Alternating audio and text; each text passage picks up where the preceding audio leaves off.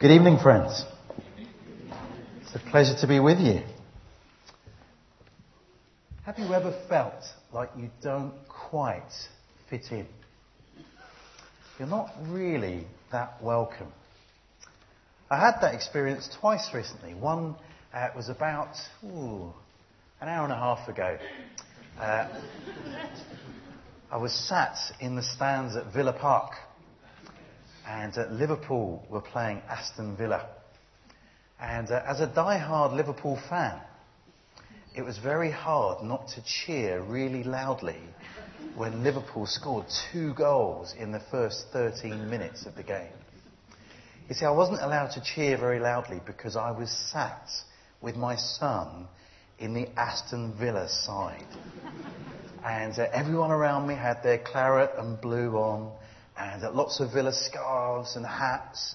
And uh, for me to let everybody know that I was a Liverpool supporter would not have been a good idea at that moment.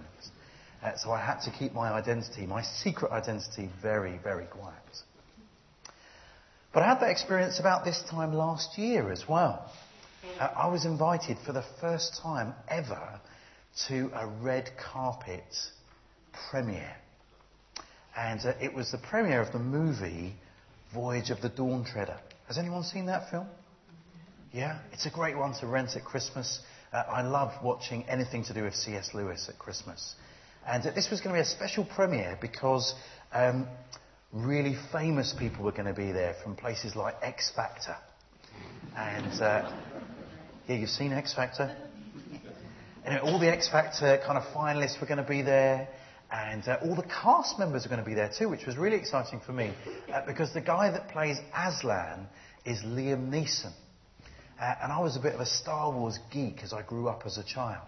And uh, Liam Neeson uh, plays one of the key figures in The Phantom Menace. I was there, really ready, waiting with intent, loitering on the red carpet outside Leicester Square, where the, um, the cinema was.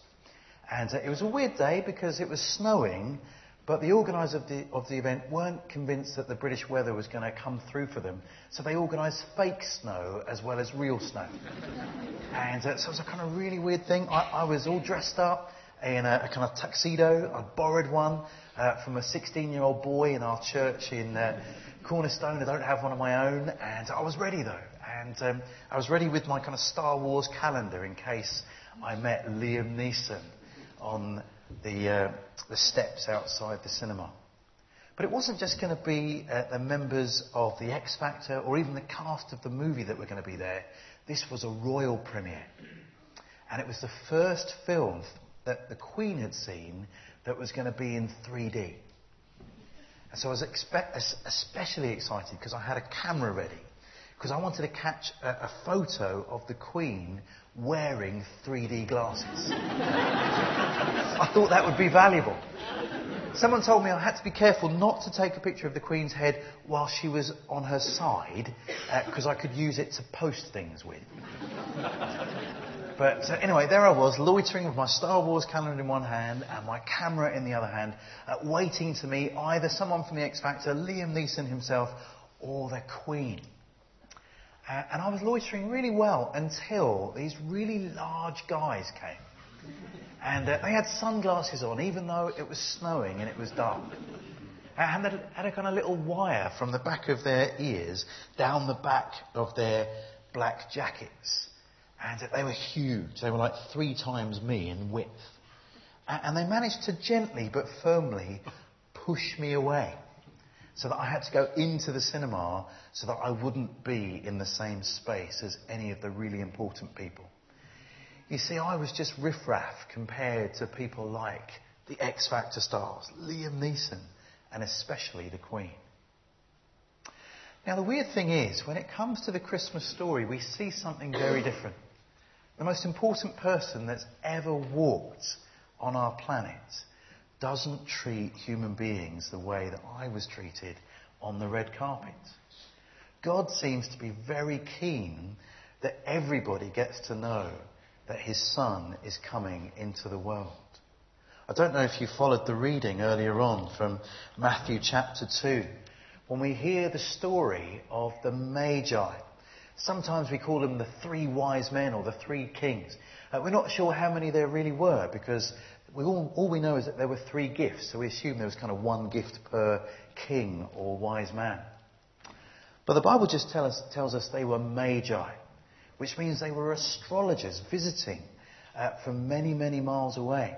Most probably Babylon, which was about 500 miles away. Two months' journey from Babylon to Jerusalem, where they turn up. You see, they turn up looking for a king, and they go to the right place, don't they?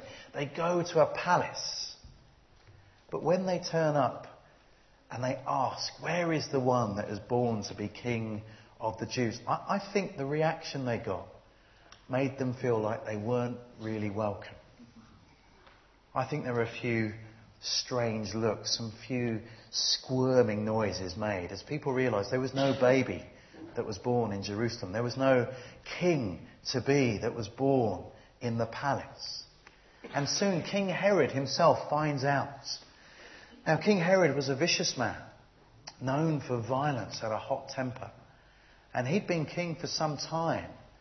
And to hear that a new king was being born was quite awkward for him, especially because he wasn't from Jewish descent.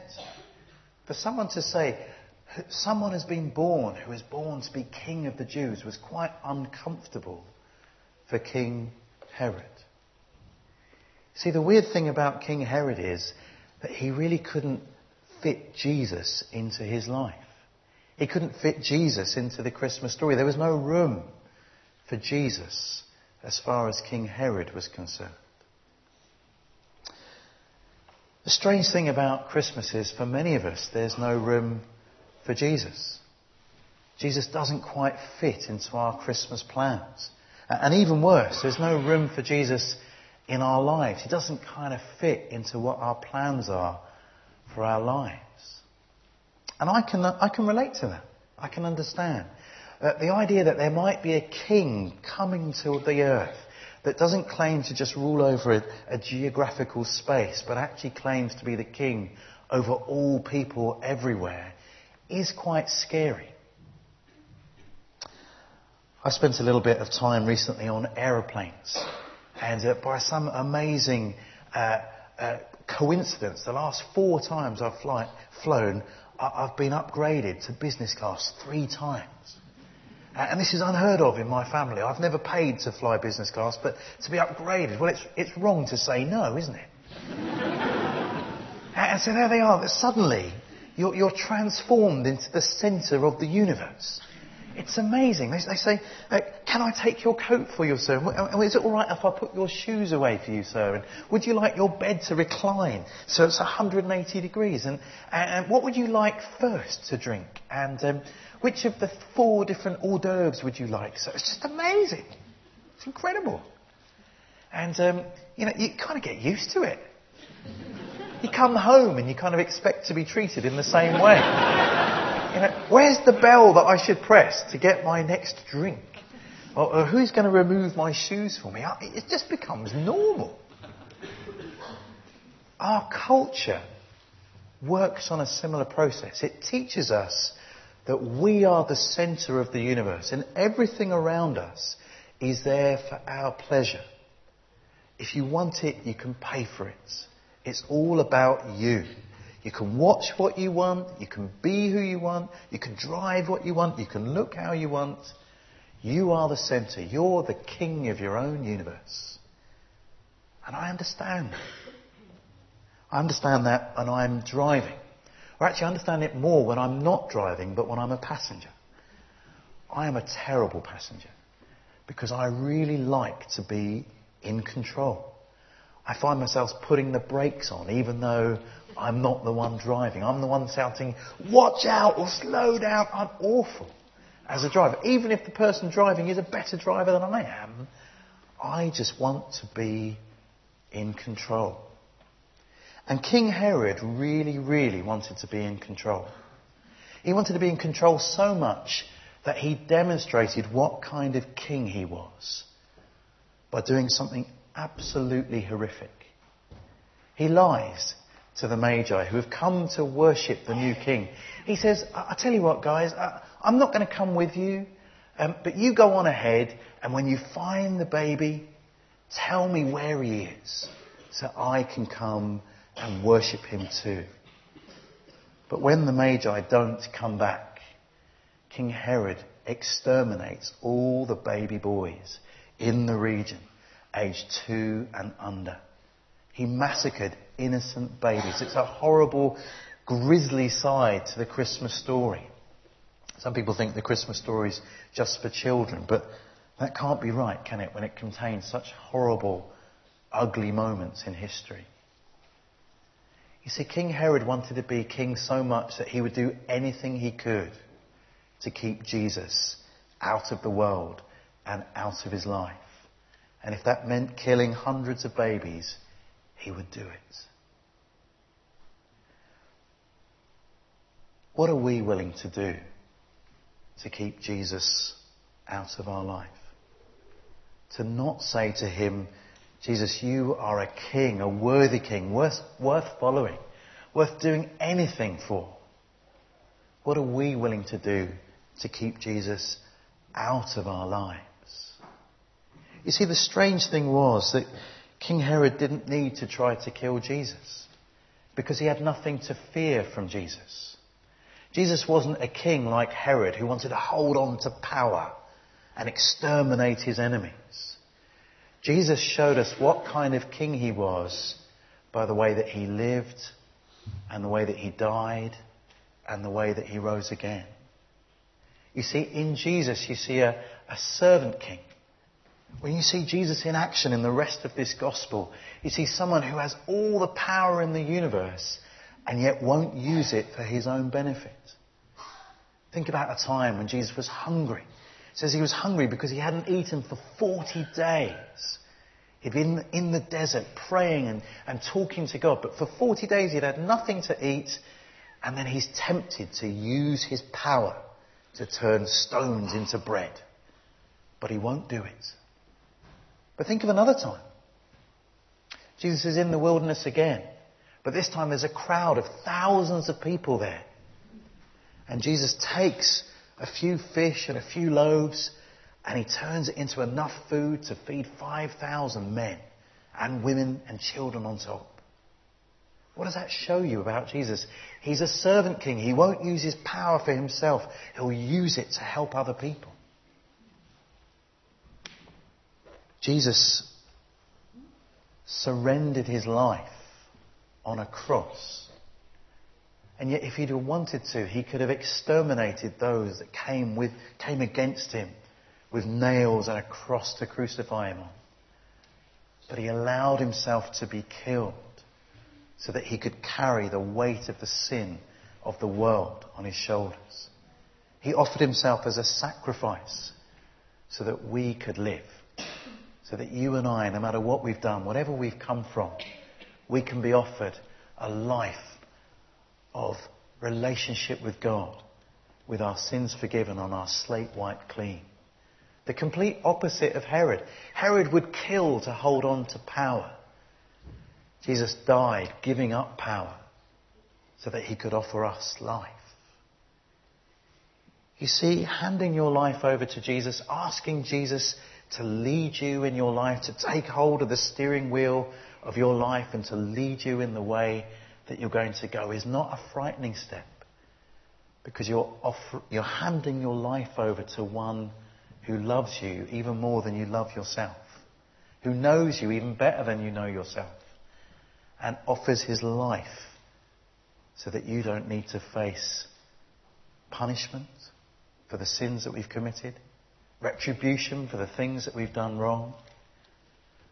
God offers his life in the person of Jesus instead of us. It's funny that at Christmas many of us want to run from Jesus when Jesus ran to our world to offer us life. There's an urban myth, you probably know it. tells of a woman driving late one night through the country roads. And uh, some of us know how dark those country roads are and how scary they are to drive on our own. But this woman sees a, a, a, a garage and she stops at the garage, fills up with petrol and uh, gets back into the car. And uh, as she comes away from the garage, she notices another car on her bumper and uh, flashing its lights as brightly as it can and beeping the horn. And, and she slows down to let the car pass, but it doesn't want to pass. It wants to kind of run her off the road, or so it seems. And so the woman doesn't know what to do. She kind of puts her foot down and runs as far, drives as fast as she can away. But this other driver won't give up and she doesn't know what to do. It's getting dangerous now. So she pulls over to the side of the road and the other driver stops, gets out of the car and runs to her window. And terrified, the woman doesn't know what to say. But the driver opens the back door of her car and, and grabs the guy that slipped into her car at the garage and apprehends him. The woman was running from the wrong person. She thought the person chasing her was coming to hurt her, but actually he was coming to save her. Many of us run from Jesus because we're afraid he's come to destroy our lives or to make our lives boring. No, Jesus came into the world not to condemn us, but to save us and offer us life with God forever. This Christmas, don't run from Jesus, run to him. Come and find out exactly what he's about. Let these carols that we've been singing act as a kind of homing beacon for you. Some of the words have spoken truth, truth about the God that loves us enough to send his Son into the world to rescue us that we might know life forever. You might not feel like you fit in sometimes. Well, God says, you are invited. You're invited to be part of my family, and I'll send my son in order to make that possible.